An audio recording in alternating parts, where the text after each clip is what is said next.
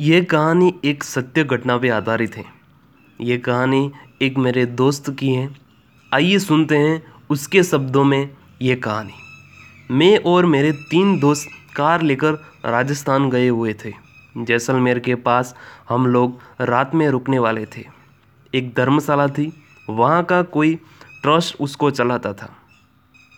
हम लोग रात को नौ बजे वहाँ पहुँच गए थे। गाड़ी वही कंपाउंड में पार्क करके धर्मशाला के मैनेजमेंट से हम बात करने गए। तो उन्होंने बोला, यहाँ पे कोई कमरा अभी खाली नहीं है, लेकिन हॉल में काफ़ी बिस्तर खाली पड़े हैं और काफ़ी रात भी होने वाली है और यहाँ आसपास में कोई आपको रात में होटल मिलना भी बहुत ही मुश्किल है। अगर आप चाहो तो वहाँ पे रात निकाल सकते हैं। हॉल में हमारे सिवाय और भी पाँच लोग ठहरे थे। एक काफ़ी बड़ा हॉल था, उसमें काफ़ी बिस्तर भी ज़मीन पे लगे हुए थे। सब लोग ज़मीन पर बिस्तर लगाकर सो गए थे। हम लोग भी बिस्तर लगाकर वहाँ पे सो गए। बात होती है रात के करीब एक या डेढ़ बजा होगा। उस वक्त मुझे काफ़ी गर्मी लग रही थी। वहाँ पे फ़ैन था लेकिन बिल्कुल धीरे धीरे से घूम रहे थे। मैंने सोचा प्यास भी लगी है और पानी भी बॉटल में नहीं है तो फ्रिज से पानी निकाल कर ले आता हूँ। और थोड़ी सी बाहर की हवा भी खा लूँगा। मैं पानी लेने गया और लेकर वापस आ रहा था तो सोचा, चलो, टेरिस पे जाके थोड़ी फ्रेश हवा खा लेता हूँ। मैं धर्मशाला के टेरिस पे गया। और दूर दूर सुमसाम मिट्टी और ज़मीन दिखाई दे रही है। वहाँ पे हवा में भी बड़ी अजीब सी फीलिंग आ रही थी। वहीं दूर दूर रण में एक छोटा सा घर भी दिखाई दे रहा था। और वहाँ पे थोड़ी सी लाइट जल रही थी, ऐसा मुझे दिखाई दे रहा था। वहीं लाइट से कोई मुझे बुला रहा है, बुला रहा है, ऐसा मुझे दिखाई दे रहा था। कुछ सुनाई दे रहा है। क्योंकि टेरेस पे काफ़ी तेज़ हवा चल रही थी। अच्छी तरह से मैं चीज़ों को सुन नहीं पा रहा था, समझ नहीं पा रहा था।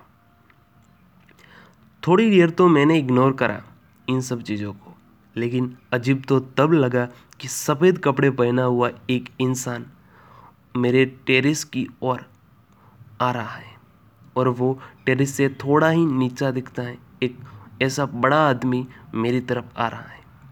ऐसा मुझे बिल्कुल लग रहा था। मुझे लगा कि आज तो हम मर गए।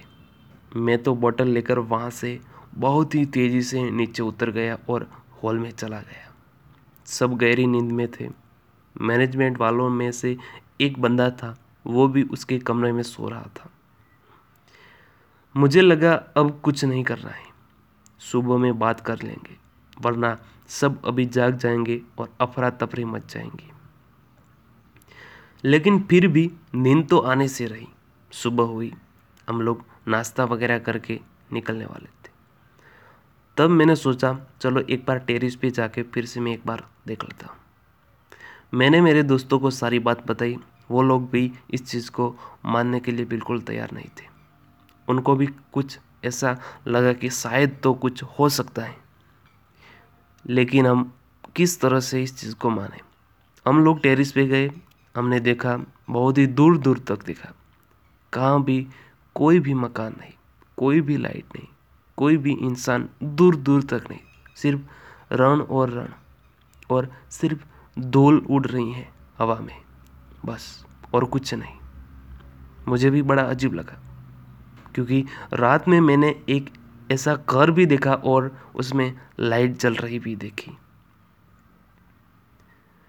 तब मैंने सोचा, चलो, एक बार मैनेजर से बात कर लेते हैं, जो धर्मशाला का मैनेजमेंट ट्रस्ट का ही एक मेंबर था।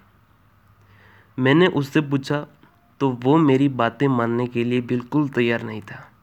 मैंने सोचा, चलो, कुछ और होगा, या तो मेरा वहम ही होगा। लेकिन वहीं पे एक काम वाली थी वो कमरे के बाहर साफ़ सफ़ाई कर रही थी और वो सब, हमारी सबकी बातें सुन रही थी। मैं वहाँ से निकला, कार के पास गया और हम सब सामान कार में डालकर निकलने वाले थे। और वो काम वाली आकर बोली, भाया, आप जो बात कर रहे थे वो सही है।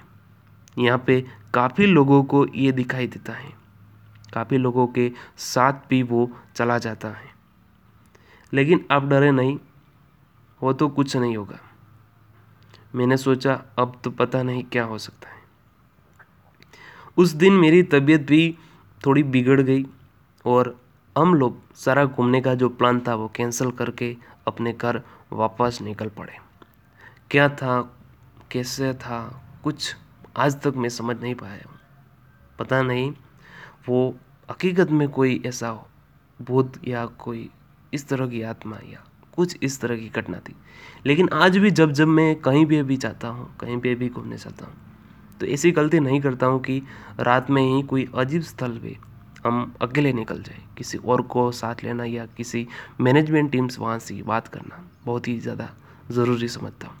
दोस्तों, आपको ये कहानी कैसी लगी वो हमें ज़रूर बताइए।